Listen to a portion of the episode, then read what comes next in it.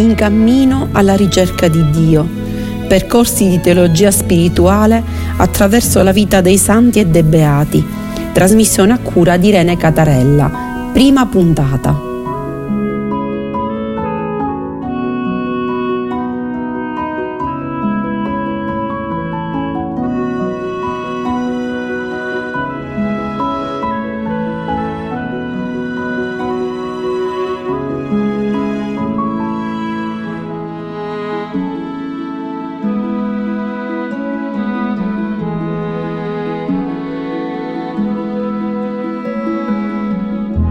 Cammino alla ricerca di Dio. Percorsi di teologia spirituale attraverso la vita dei santi e dei beati a cura di Irene Catarella. Diciassettesima puntata dedicata a Santa Hildegarda di Bingen, seconda parte. Un caro saluto ai nostri radioascoltatori e alle nostre radioascoltatrici. Siamo qui giunti a leggere una delle opere maggiori di Hildegarda di Bingen, questa santa che, di cui stiamo parlando e di cui avevamo già parlato nella sedicesima puntata. E leggeremo alcuni passi dell'Ordo Virtutum, appunto di questa sua opera che è il cammino dell'anima verso la salvezza. È un'opera, è un dramma musicale, vuol dire che è un dramma che si, appunto si recitava, dove ci sono diversi personaggi che ora vedremo e che comunque aveva un accompagnamento musicale. Nella prima scena vediamo che le anime, prigioniere della carne, si lamentano della loro misera condizione. Alle loro lamentele risponde l'anima felice che pregusta le gioie della beatitudine, esortata anche dalle parole della virtù. I primi personaggi che appaiono sono i patriarchi e i profeti che osservano l'avanzare della virtù e, e la, le salutano come ora vedremo. Però dobbiamo ricordarci che il peso del peccato grava sull'anima, che perde quindi la sua serenità e per quanto aiuti e, e cerchi aiuto e soccorso, e per quanto questo le sia portato dalla virtù, si ritrova ben presto in preda del diavolo, che è comparso per ostacolarla, Satan vuol dire proprio ostacolare, distoglierla dalla vita della salvezza.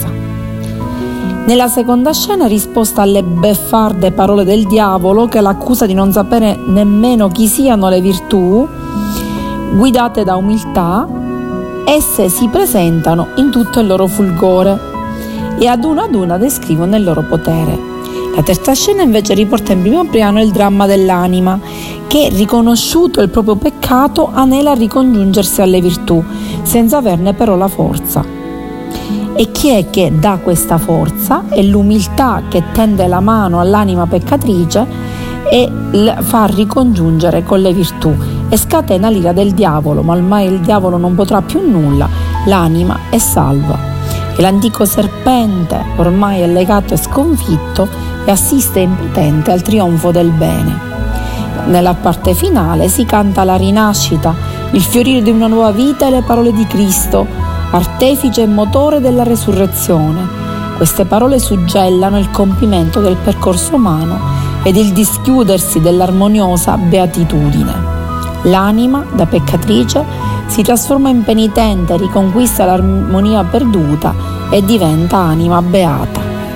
Andiamo a leggere proprio alcuni passi importanti di quella che è il, la prima scena che si svolge Innanzitutto appunto guardate come i patriarchi e i profeti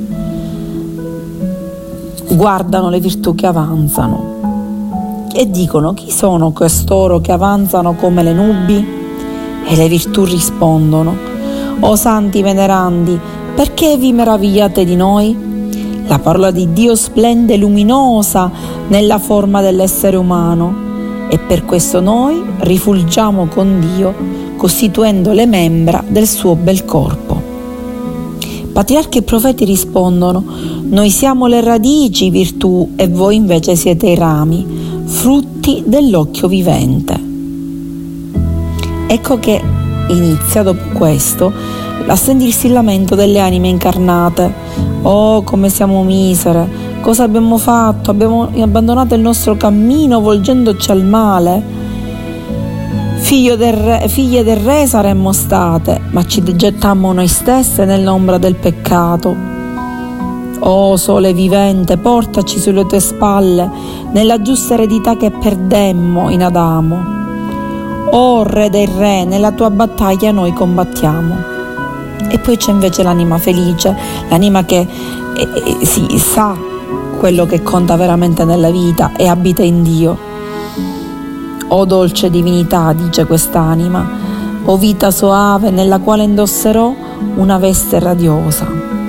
Le virtù si rivolgono all'anima felice e dicono, o anima felice, o dolce creatura divina, generata fosti nella profonda altezza della saggezza di Dio, grande è il tuo amore.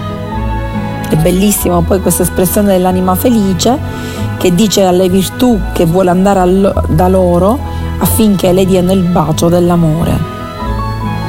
E le virtù diranno all'anima felice che combatteranno al suo fianco per non cadere nella tentazione.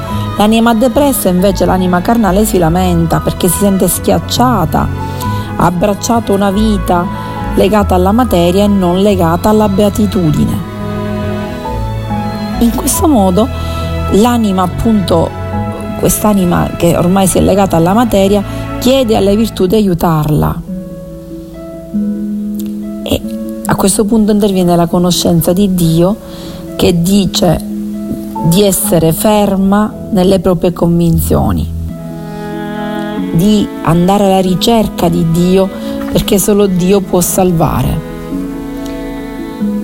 E l'anima fa, l'anima questa legata alla materia fa un atto di fede dice che Dio creò il mondo e io voglio goderne senza recargli offesa. Quindi sta salendo verso l'alto, ma a questo punto ecco che interviene il diavolo per creare impedimento e confonderla.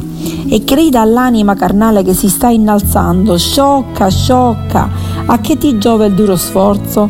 Volgiti al mondo e ti abbraccerà con grande onore, cioè eh, guarda solo le cose materiali. E la virtù riconosce subito la voce del diavolo e dice, ah, voce della sventura e del dolore. Ma il diavolo tenta sempre di corrompere quell'anima. Ma a questo punto interviene l'umiltà che dice al diavolo, io e le mie compagne virtù sappiamo molto bene che tu sei l'antico drago che volle volare al di sopra dei cieli, ma Dio stesso ti scagliò nell'abisso. Le virtù invece rispondono dicendo noi abitiamo nei cieli. Questa è la cosa importantissima. A questo punto virtù e umiltà e amore si mettono insieme e cominciano a tirar fuori quello che è a presentarsi. Chi sono? Io sono amore, fiore amabile. Venite a me virtù e vi condurrò nella radiosa luce del ramo in fiore. Ecco, il timore di Dio, io timor di Dio vi preparo, felicissime figlie, a fissare lo sguardo nel Dio vivente e a non morirne. Io sono la splendente obbedienza, venite a me figlie, piene di grazia, io vi condurrò alla casa del Padre, ecco cosa serve, amore, timor di Dio, obbedienza, speranza.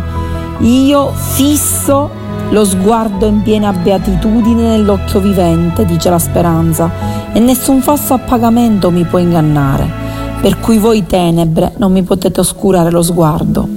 Adesso si presenta la fede, l'altra virtù, io sono la fede, specchio della vita, venite a me, venerabile figlie, e vi mostrerò la fonte zampillante. A questo punto arriva la castità, o verginità tu stai nel talamo reale, o quanto dolcemente ardi nell'abbraccio del Re, quando il sole ti illumina e mai appassisce il tuo radioso fiore. O nobile Vergine, mai la notte sorprenderà appassito il tuo fiore.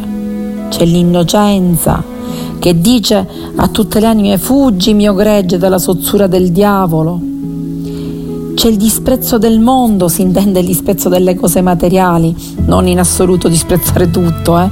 il disprezzo dell'attaccamento alle cose materiali, che dice io sono la luce della vita. Appunto, c'è l'amore celeste che dice io sono la porta dorata fissa nel cielo, chi passa attraverso me non proverà mai nel cuore il sapore amaro della ribellione. La disciplina, che non è intesa nel senso negativo che possiamo intendere noi, ma è ehm, quella che ci permette di seguire giusti costumi e non cose turpi, che dice io sono colei che ama i costumi innocenti, che non conosce nulla di turpe, vuol dire di scabroso, di, di, di brutto, sempre fisso lo sguardo sul re dei re che appunto è Gesù e lo abbraccio con altissimo onore.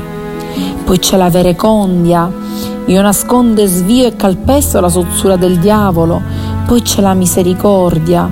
Oh, quanta amara nei cuori umani è quella durezza che non si ammorbidisce e non lenisce la pena con misericordia.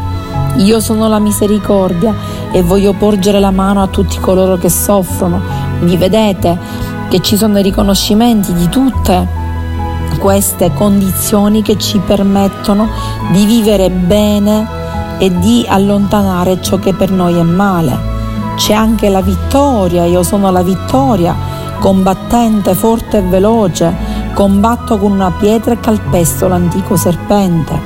Poi c'è la temperanza, io sono la temperanza, luce ed ordine di tutte le creature per volontà di Dio, che Adamo allontanò da sé agendo impudicamente.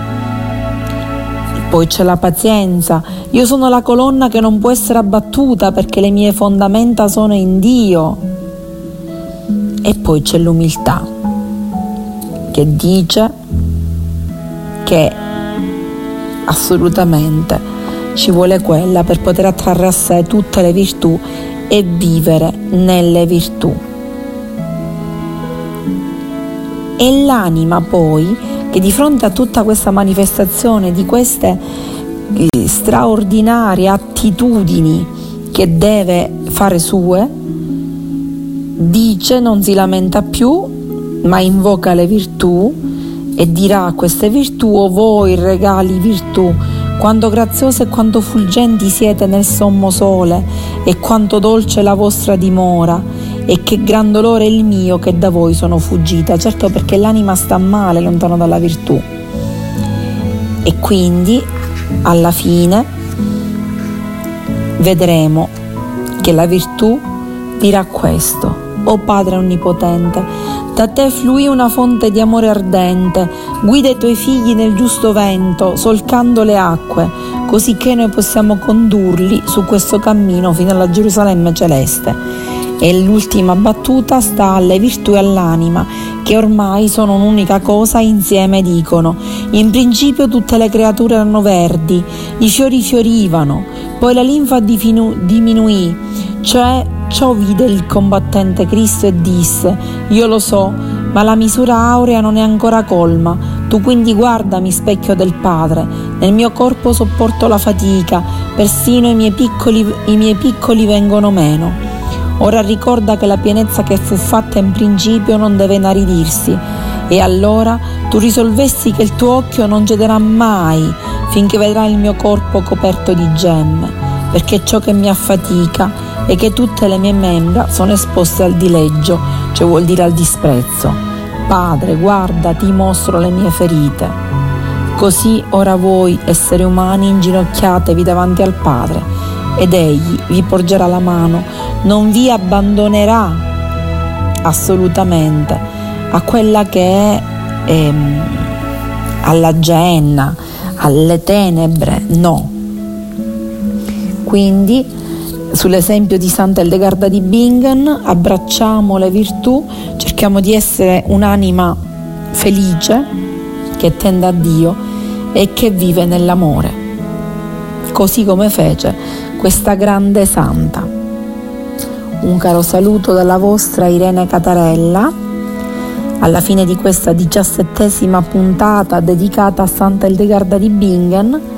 Una buona settimana e arrivederci alla prossima trasmissione.